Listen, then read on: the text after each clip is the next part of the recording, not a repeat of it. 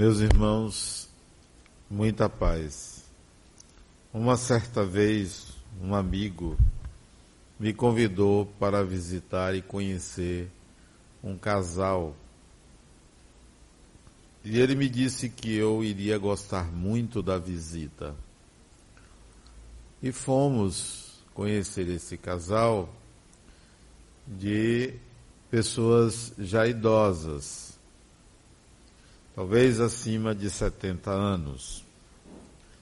A peculiaridade é que ela era cega de nascença. E ele, embora enxergasse, ele não tinha os pés. Ele andava com dificuldade numa cadeira de rodas, porque os pés dele tinham sido amputados há muito tempo, desde jovem. E viviam os dois, não tinham filhos.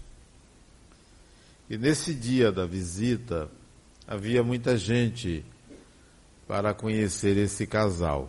Eles viviam numa casa muito apertadinha, tinha uma sala pequena, um sanitário fora da casa e um quarto de casal. Ao lado da sala tinha uma pequena cozinha.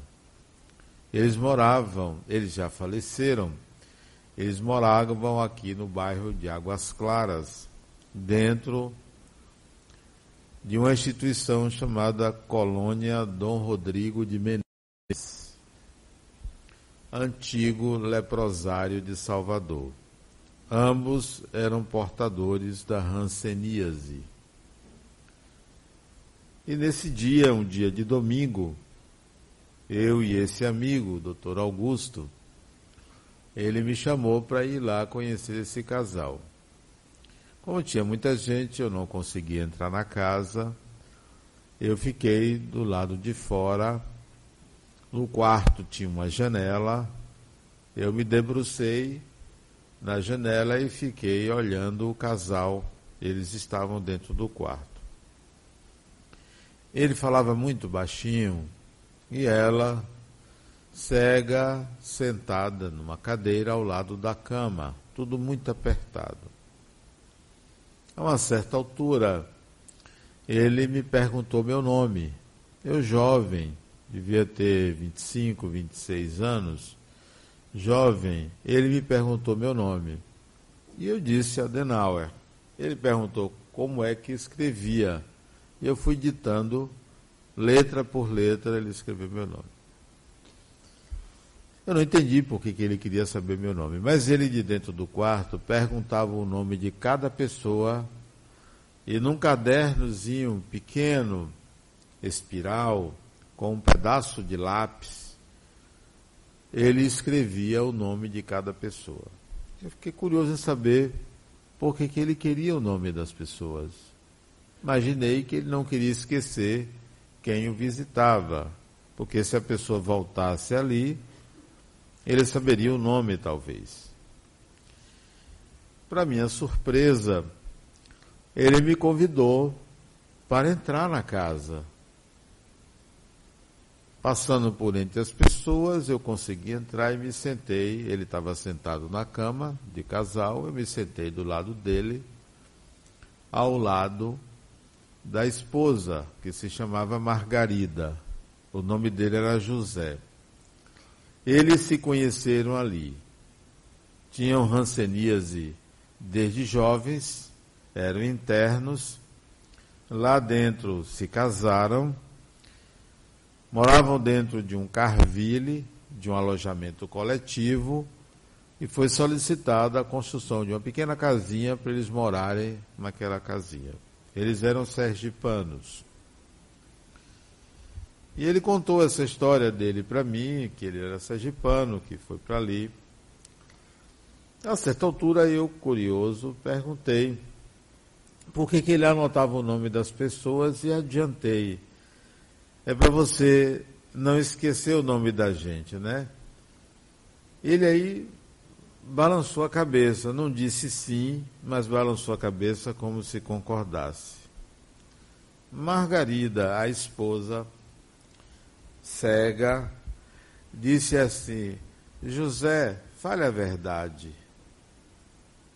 Ela não tinha ouvido ele falar nada, mas ela certamente deve ter imaginado, pelo silêncio, que ele estaria concordando com a minha fala.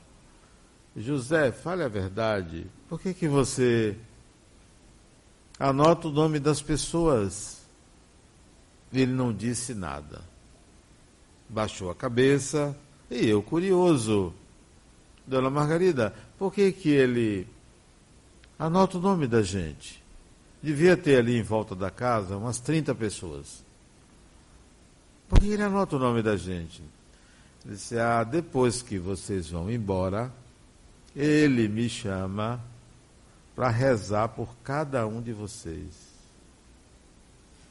Aquilo me surpreendeu de uma forma que eu nunca esqueci esse gesto de uma pessoa que estava ali recebendo visitas de quem supostamente estaria levando um consolo, mas que saía dali e recebia uma oração da parte dele.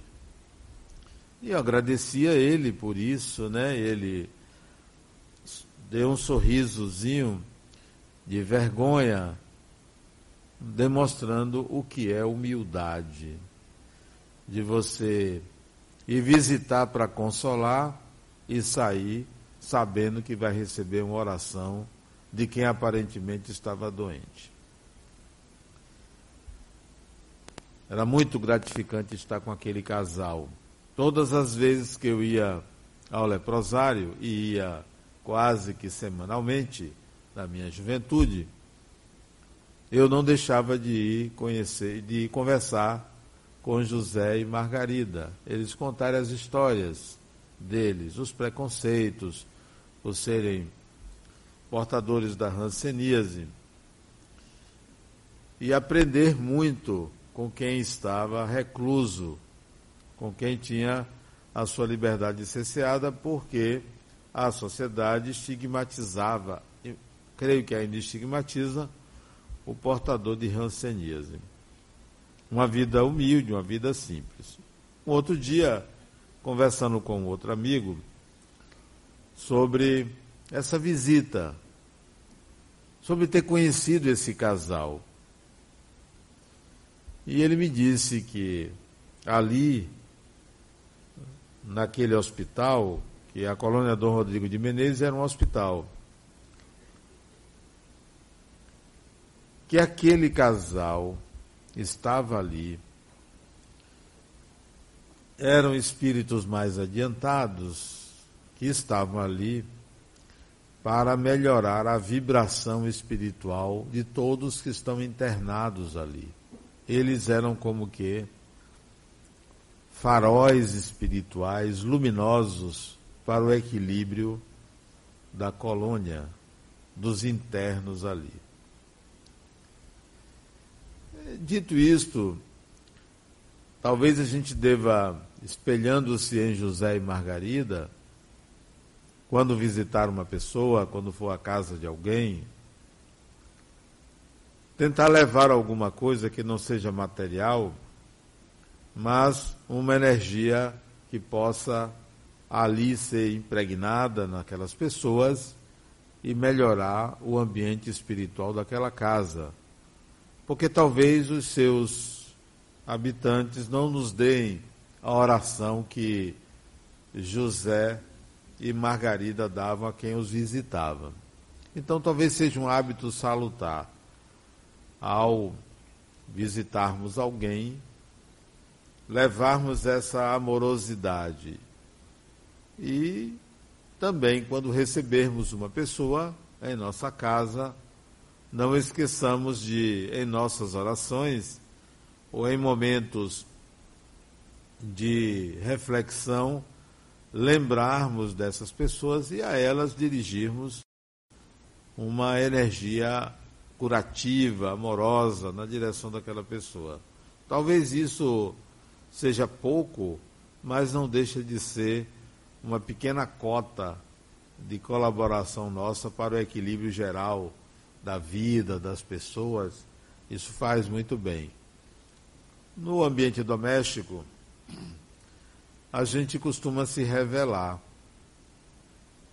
Porque do lado de fora usamos máscaras. Temos que nos proteger das críticas alheias. Temos que mostrar o melhor de nós na sociedade. Uma boa aparência, uma boa fala. Imaginamos um perfil pessoal, uma imagem pessoal e a gente tenta mostrar a todo mundo que nós somos aquilo ali. Na intimidade doméstica, a gente se desarma. Você não precisa mostrar nada a ninguém, porque todo mundo sabe quem você é. Seu pai, sua mãe, seu irmão, sua irmã, seu marido, sua mulher, sabe quem você é. Não precisa se esconder. Então a gente se desarma. Nós somos o que somos na intimidade doméstica. Ali o espírito se desnuda. Ainda tem, ainda cresce o fato de que quando você está na vida social, trabalhando, se relacionando com pessoas, as pessoas lhe ouvem e deduzem a partir do que ouvem de você. Sua fala, seus gestos, a tonalidade da sua voz, tudo isso serve como elemento de percepção do outro sobre ou a respeito de você. Mas na intimidade doméstica, que o tempo de permanência é maior, a convivência é mais prolongada, quem convive com você analisa você pelo que você diz e pelo que você não diz. Algo que do lado de fora as pessoas não estão percebendo o que você não diz, porque a convivência é eventual. Mas na intimidade doméstica, que a convivência é maior tempo, é pelo que você não diz. Nossos filhos percebem mais a linguagem subreptícia, subliminar, aquilo que a gente escamoteia, esconde, do que o que a gente tem a dizer. Então, você se desnuda na intimidade doméstica. Ali está o espírito que você é. Não é a aparência externa, não é o externo, não é o que você vive socialmente. É o que você é ali. Por um tempo você, quem casa ou quem tem uma relação amorosa de pouco tempo, você se esconde da pessoa, você mostra o seu melhor. É? Mas o tempo vai passando, você vai se desarmando, né? Vai se acostumando, acaba por se revelar. E aí? Você ali tem um termômetro, tem um diagnóstico de quem você é na intimidade doméstica. Compare você num evento social em que você está em evidência, com quando você está em casa e perde todo o freio de sua raiva, todo o freio de suas explosões emocionais. Compare quem é quem. Quem sou eu? Eu sou aquele personagem externo ou aquele personagem interno. E você vai ver que você tem tanto de um quanto de outro, mas que você ainda é aquele que, ou aquela, que está ali, liberto dos freios, né? liberto das, dos, das, dos condicion, condicionamentos sociais. E aí você tem um caminho longo aí a percorrer para a aquisição de habilidades é, imprescindíveis à sua evolução. Da mesma maneira, você vai olhar para o outro. Quando você está no convívio social externamente, aqui, por exemplo, você trata todo mundo bem, meu irmão para lá, minha irmã para cá, como vai você, né? Não, como é que você está? Tudo sorridente a pessoa, né? Ele é o palestrante, né? E trata muito bem. Chegue em casa, você não, não age dessa forma, você julga o outro da mesma forma que ele lhe julga, né? Lhe desnuda, você também desnuda ele, e aí você solta os cachorros em cima da pessoa, né? Você não, não diz meu amor, nem meu bem. Se você está zangado ou zangada, você se revela quem você é no trato com o outro. Não há tolerância, né? Não há compaixão, não há compreensão. É uma dicotomia, né? uma cisão muito grande na personalidade. Né? A gente vive isso constantemente. A gente precisa conciliar esses dois personagens, né? fazê-los conversar, dialogar o doméstico com o social, dialogar. Melhor seria que a gente levasse para fora quem nós somos dentro de casa. Ou vocês acham que a gente deve levar para dentro de casa o que nós somos do lado de fora? É o oposto. Porque se nós levarmos o personagem interno para fora, nós vamos ouvir as sanções da sociedade e aí vamos nos aprimorar. Se é o inverso, você vai escamotear. Se você levar suas máscaras para dentro de casa, você não cresce.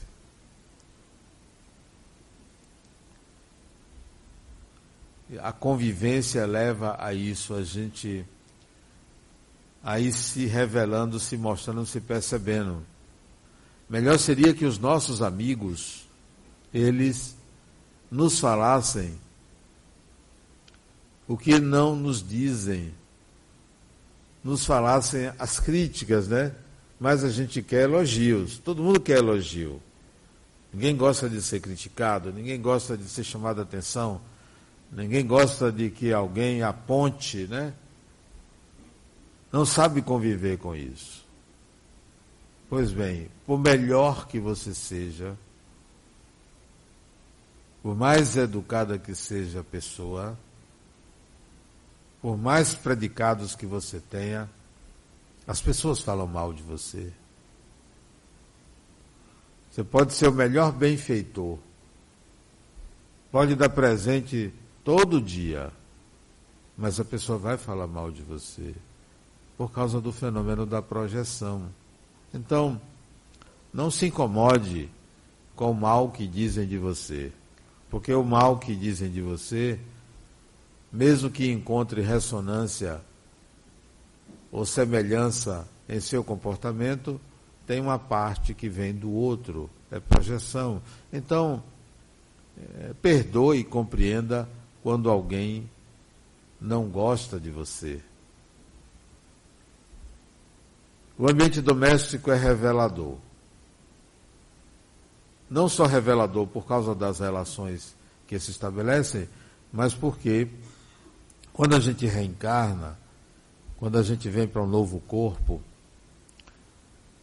mesmo que a gente não conheça os elementos da família que a gente vai reencarnar, mesmo que seja a primeira vez, você vai atrair pessoas, espíritos que você precisa aprender a conviver. Eu estava conversando com uma pessoa agora de tarde, ela mora em Nova York. Estávamos conversando pelo, pela internet. E ela disse assim, me explique por que eu nasci aí no Brasil. Eu não tenho nenhuma identificação com meus familiares.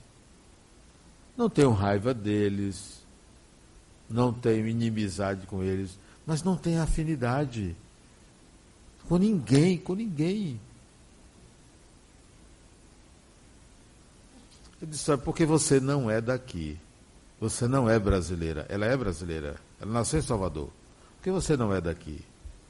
você é americana, você reencarnou no Brasil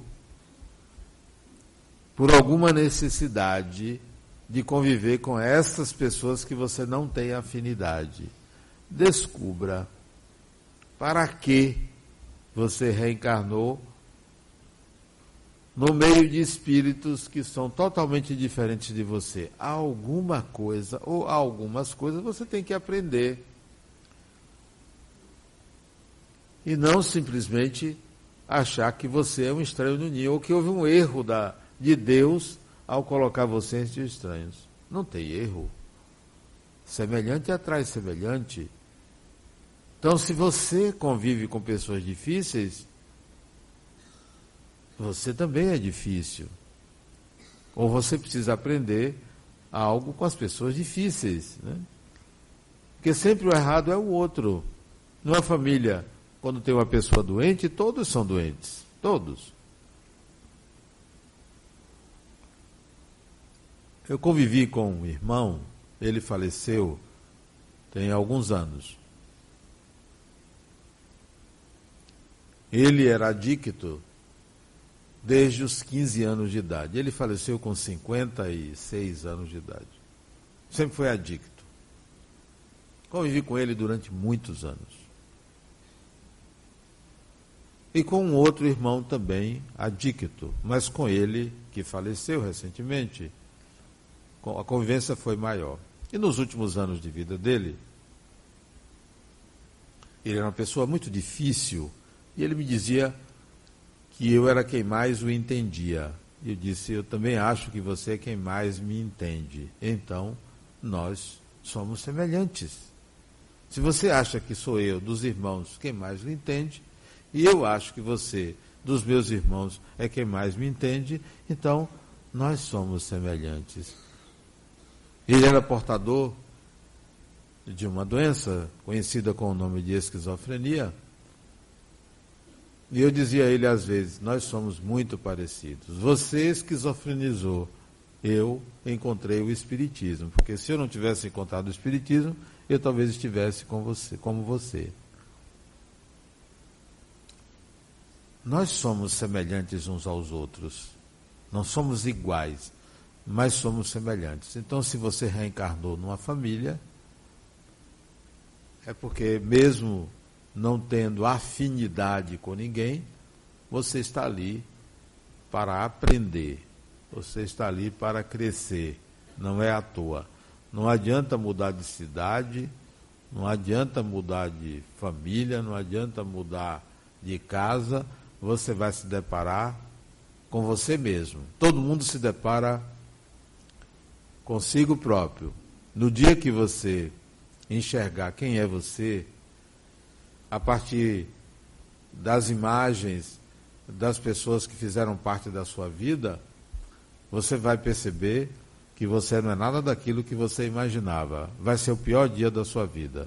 Quando a gente se encontra com a gente mesmo, é o pior dia da vida da gente porque desconstrói a imagem exclusivamente positiva que falamos fazemos de nós. Ora, para que desfazer isso? Para não nos enganarmos, para não ficarmos nessa dialética de eu sou bom e o mal que eu fiz foi muito menos do que o bem que eu fiz. Isso não tem valor. Não importa se você fez 200 caridades e fez 500 maldades. Não importa isso. Não é o bem ou o mal que fazemos que importa, mas sim as habilidades que conquistamos para viver a vida, independentemente de fazer o bem ou o mal. Essas habilidades é que têm valor. Então, no ambiente doméstico, nós nos revelamos, o Espírito se revela, você se revela.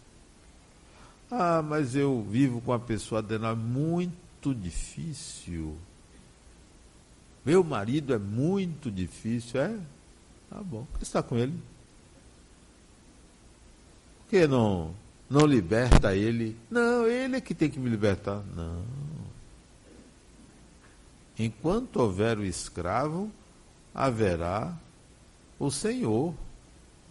Só há o Senhor porque alguém aceitou ser escravo. Não, não aceite. Você elimina o seu feitor quando você o liberta de você. Não permita, não faça, não construa um ditador. Não construa um monstro ao seu lado. Liberte essa pessoa de você. Uma certa vez, eu atendi uma jovem mulher de 24 anos. Ela, aos 18 anos, engravidou e não abortou e teve um garoto que àquela altura tinha seis anos. O pai do seu filho foi uma relação fortuita, não se casaram, sequer se relacionaram. Ela era mãe solteira. Aos 21 anos, ela conheceu um rapaz e começou a namorá-lo. 21 anos. Ela tinha 24. Esse rapaz era um indivíduo de mau caráter, jovem como ela, batia muito nela. E aos 24 anos, depois de três anos ou mais apanhando, ela resolveu fazer uma terapia comigo. Na primeira sessão eu disse a ela, você é uma pessoa muito ruim. Mas por quê? Ruim é ele que me bate. Você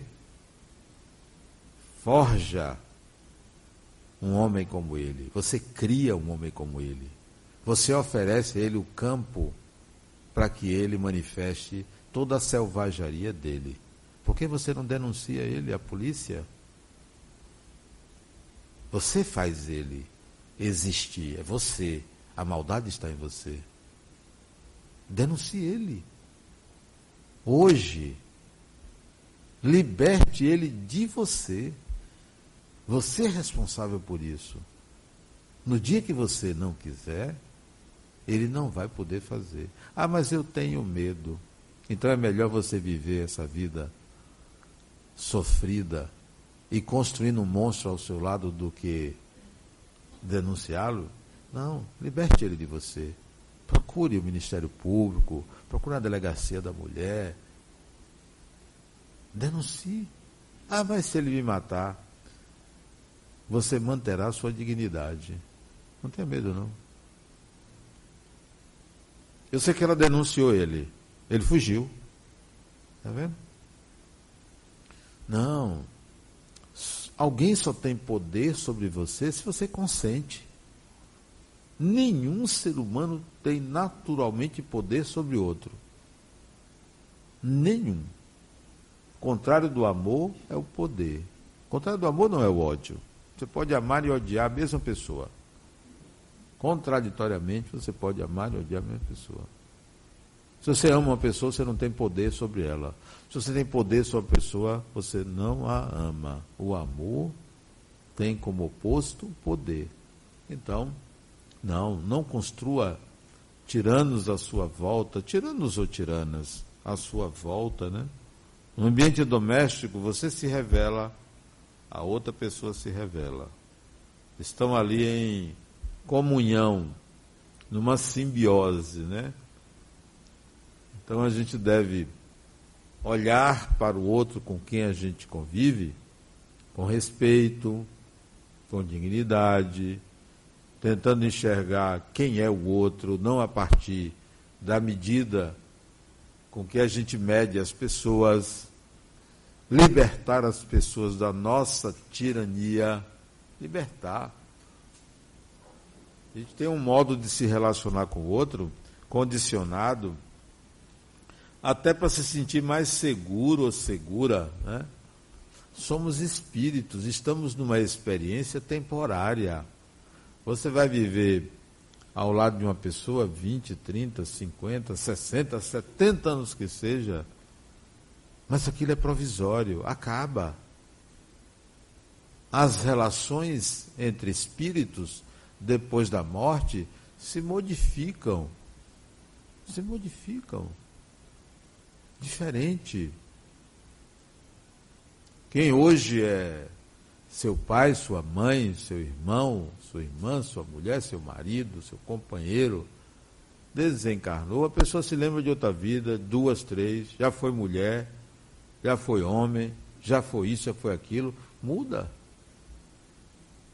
Um dia conversando com um amigo meu, disse, rapaz, ele disse, na próxima encarnação eu quero reencarnar junto de você. Eu disse, eu topo, a gente vai fazer muita coisa, né? Mas eu vejo mais você na próxima encarnação como uma mulher. A gente vai reencarnar. Ele não aceitou. Ele não queria ser a mulher da encarnação. Qual o problema, rapaz? A gente muda. Então, eu nasço mulher, você nasce homem. Ele disse, aí ah, eu quero. O machismo da pessoa, né? Não. As nossas relações se modificam após a morte do corpo físico. Por um tempo a gente permanece vendo o pai, vendo a mãe da mesma forma, vendo a família depois você vai vendo que tudo isso foi provisório, valeu para aquela vida, valeu para aquela circunstância. Então, aproveite a vida em família, no papel que lhe compete e seja o melhor possível naquele papel. Se você é filho ou filha, seja um bom filho, uma boa filha, porque isto significa uma experiência em ser filho ou filha. Se você é pai ou é mãe, seja um bom pai, seja uma boa mãe, porque isto é experiência nesse papel. Você é marido, é mulher, seja esposa, seja bom naquilo que você está vivendo, porque isso é experiência em ser. Seja, se você é irmão, irmã, seja um bom irmão, uma boa irmã, porque isso vai, você vai adquirir experiência. Próxima encarnação, como você, em qualquer papel que você viveu nesta encarnação, você se saiu muito bem, você já está treinado para a próxima encarnação. Por que, que você nasce numa família e fica órfão, ou você é adotado, porque não mereceu ter a família biológica, não soube construir uma família biológica. Você vai aprender. Ainda bem que a gente tem condições de retornar e aprender. Então, agora, o papel que você desempenha na família, dê o seu melhor, porque você estará vivenciando antecipadamente o seu futuro. Se você não é bom pai, não vai ser bom pai. Se você não é boa mãe, não vai ser boa mãe. Se você não é boa filha ou bom filho, você não vai ser boa filha ou bom filho, porque você não está exercendo aquele papel da melhor maneira possível. Você é avô, avó, exerça isso da melhor forma possível, porque é provisório, isso passa. E passa rápido. Quem tem a minha idade, 64 anos, sabe que amanhã a gente tem 65. No dia seguinte já tem 66. O negócio é uma velocidade. Você quer programar alguma coisa, daqui a pouco você desencarnou. Foi, acabou. Então é muito rápido. Quando você é jovem, demora de passar. Mas quando chega uma certa idade, as coisas são muito rápidas. Então, aproveite que você está no corpo para desempenhar da melhor maneira possível esses papéis, porque são papéis. Você não será eternamente mãe de fulano ou fulana. Você não será eternamente filho, filha de fulano ou fulana. Isso muda.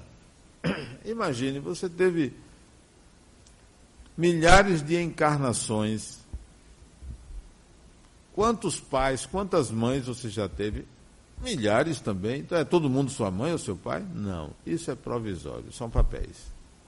Passa rápido. Então, dê o seu melhor, faça o melhor possível nas relações domésticas.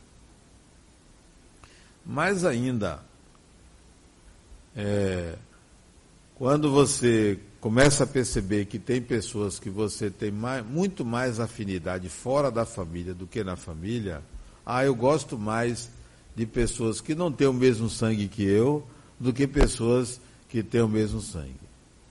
Eu gosto mais dos meus amigos do que os meus irmãos. Coisas desse tipo. Quando você notar isso, pense sempre que aquela pessoa com quem você tem laços de sangue, que você tem diferenças ou que gosta menos do que as pessoas de fora, isso é treino afetivo está treinando a sua afetividade. Mesmo que eu não tenha afinidade, mesmo que eu tenha diferenças, eu vou aproveitar para me tornar uma pessoa afetiva com o estranho. Ah, mas eu tento e a pessoa não corresponde. Não, isso você não vai fazer para corresponder, não. Não. Deixa o outro fazer com você o que o outro quiser. Agora, você faça diferente. Porque você está treinando. É um treinamento evolutivo você reencarnar ao lado de pessoas difíceis. Eu, há um mês atrás eu fui a São Paulo, à casa de uma filha. E eu tenho um irmão que mora em outro estado, mora em Tocantins. Ele, ele tem um filho que mora em São Paulo, jovem de 20 de 19 anos, que estava precisando de uns conselhos porque o rapaz queria se suicidar. Ele me ligou de Tocantins, sabendo que eu ia a São Paulo, só não podia conversar com o filho dele, porque o filho dele queria se matar. Tá, diga ao rapaz, meu sobrinho, que me procure. Eu o conheci quando ele tinha 4 anos de idade, hoje tem 19. Que ele que me procure que eu vou conversar com ele. Deu o endereço onde eu estava em São Paulo, que ele me procurou. E ele foi me procurar, o rapaz. Aí eu passei uma tarde com ele conversando, caminhando no playground do prédio, né? A certa altura ele me disse que ele queria se matar. Eu disse, fulano, veja bem, se você se matar, isso é um problema seu. Sabia?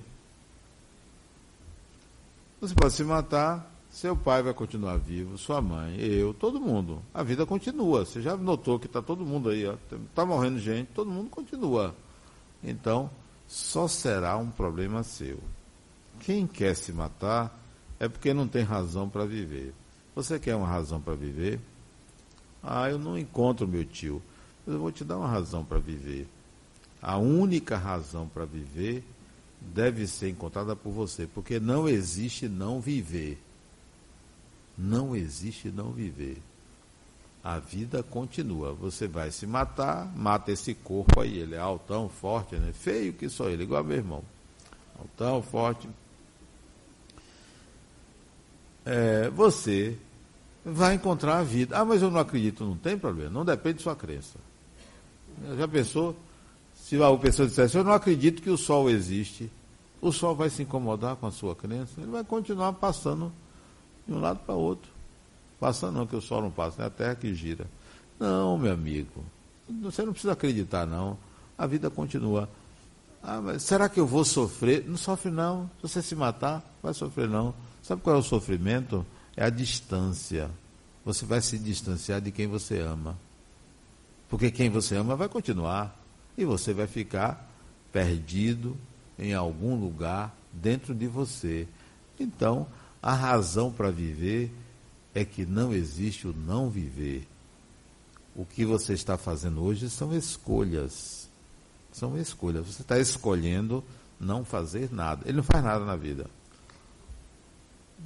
Você está escolhendo isso. Então, decida se você quer continuar vivendo, não vivendo, ou se você quer continuar vivendo, vivendo. E eu, se fosse você, escolhia por viver. Aí ele me ligou meu irmão me ligou depois dizendo que ele tinha arranjado um emprego. Naquela semana, depois que ele conversou comigo, ele arranjou um emprego de apontador. Apontador é um cargo em construção civil que a pessoa apura a execução de certas tarefas. E ele vai começar a trabalhar agora 1 de janeiro. Aí meu irmão me ligou, chorando. Eu pensei que ele ligou chorando porque o sobrinho se matou, mas não foi. Ele ligou chorando para agradecer. Ele disse, olha, você está lembrando desse, você está lembrando de uma coisa? Ele chorando, né? No telefone. O quê? Você se lembra que uma vez, eu era jovem, você era dois anos mais novo do que eu, eu tinha é, 20 anos, você tinha 18, você pegou uma faca e queria me matar. Você está lembrado disso? Ele disse, eu nunca vou esquecer. Está vendo como a vida passa? Você queria me matar, eu tinha praticamente a idade de seu filho, e hoje você me pede que seu filho, eu um aconselho para o seu filho. Ele disse, é meu irmão, você tem razão. Pois é, a vida passa, rapaz a, a gente comete algumas, alguns equívocos que a gente não se reconhece imortal. Não se reconhece um espírito imortal, quer é resolver as coisas dessa forma. Você se lembra o que eu lhe disse quando você botou a faca no meu pescoço? Interessante, olha por que ele queria me matar. Quer dizer, as pessoas querem matar uns aos outros por nada, né? Mas eu merecia. Eu cheguei em casa, eu era espírita, sempre fui, desde jovem, né? ninguém na família era, e ele não gostava que eu era espírita. Ele achava que aquilo era tudo eh, imaginação minha tal, não gostava. E ele queria que eu não fosse mais espírita. Só pode ser um perturbado, né?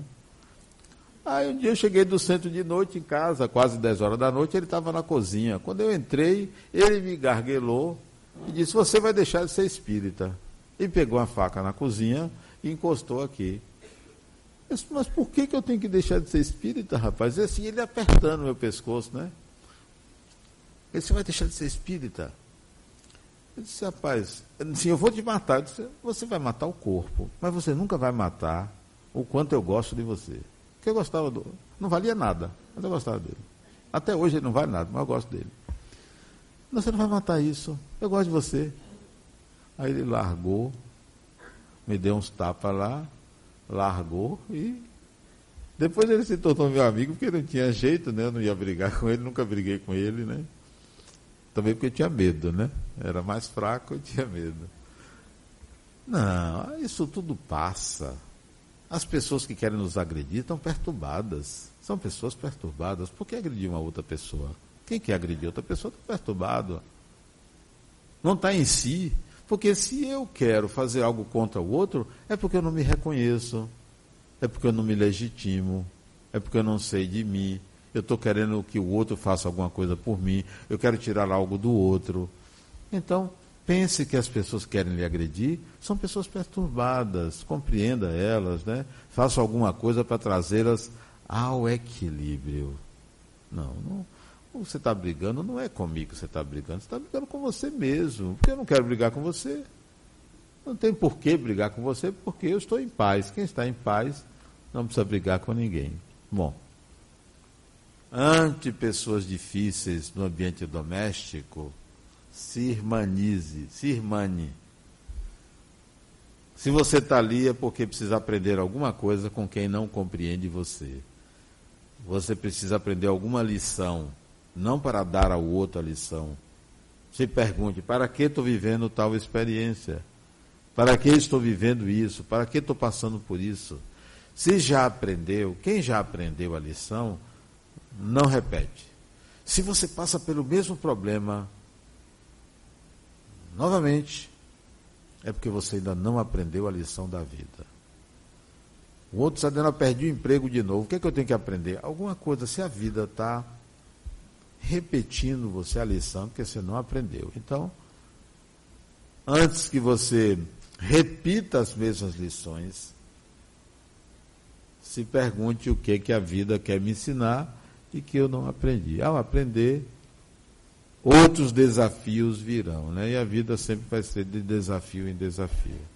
Não tema viver. Porque não existe o não viver. Não desista de viver. Porque a vida no corpo é uma experiência maravilhosamente fantástica, né? com todas as limitações que a gente tem. É algo muito bom, muito prazeroso. Né? A gente reencarna é, para viver na carne, assim, escondido no corpo, para a gente aprender um bocado de coisa. É como estar dentro de uma casa olhando a janela, né? Os olhos são as nossas janelas. A gente está aprendendo muita coisa. Então, é bom viver. No ambiente doméstico, seja você, cresça, trate bem o outro amorosamente, cresça com o outro. A gente só cresce a gente só cresce quando a gente se junta, né? A gente só cresce quando sabe perdoar, né? Só cresce quem sabe perdoar. Muita paz.